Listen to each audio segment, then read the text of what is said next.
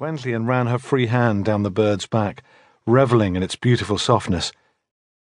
If you are ready, my lady, said the falconer, we can begin. Gwenllian nodded, and the falconer manoeuvred his horse beside hers. Turn your hand so that the bird faces the lake, he said, and then remove the hood. Wait a few moments for her to see the prey, and then lift her up into the air while releasing the tethers in your fist. Ready? Ready, confirmed Gwenllian, and after taking a deep breath, she followed the falconer's instructions.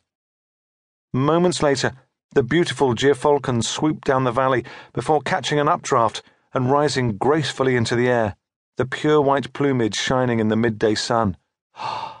She's so graceful, gasped Gwenllian. She is, responded the king, but behind that grace and beauty lies inner strength and a lethal instinct.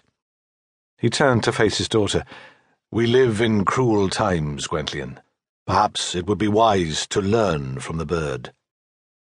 Gwenllian returned his gaze, absorbing her father's words of wisdom.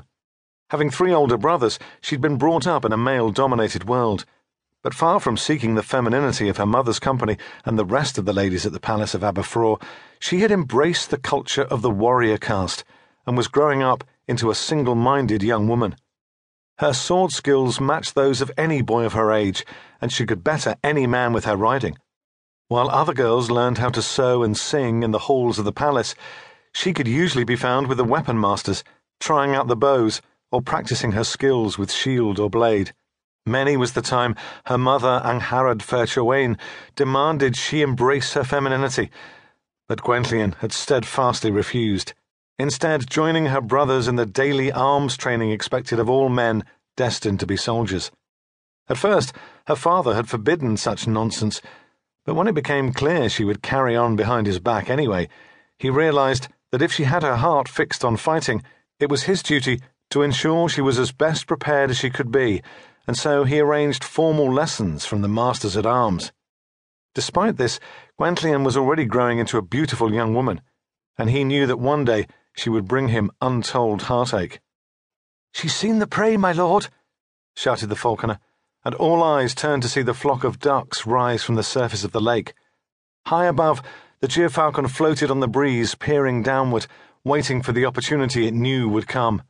Within moments, a lone bird separated from the flock, seeking cover in the nearby tree line, and without hesitation, the falcon twisted its body to speed earthward like the truest of arrows.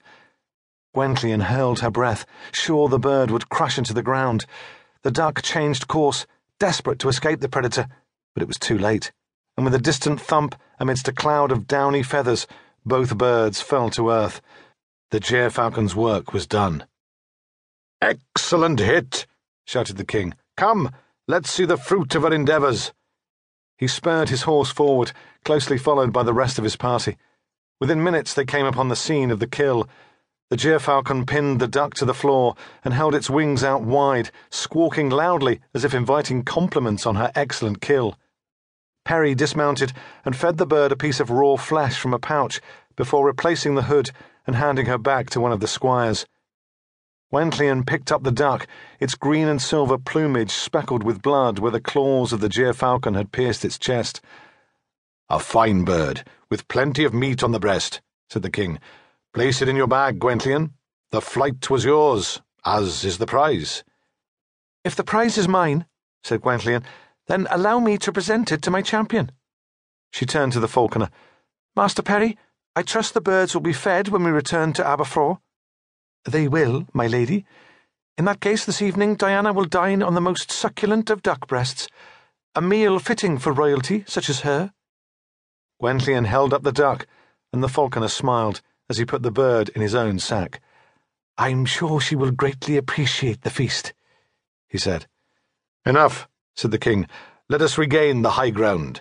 Perhaps there is still time to take a hare before the light fades. The group turned to ride up the slope, but one of the knights stayed where he was, staring into the distance. The king turned to follow his gaze, as always finely attuned to the ways of his men. My lord, said Ossian, the knight in charge of the king's bodyguard, it looks like we have company. Look to the left of the hill. A single man worries me not, said Gruffydd.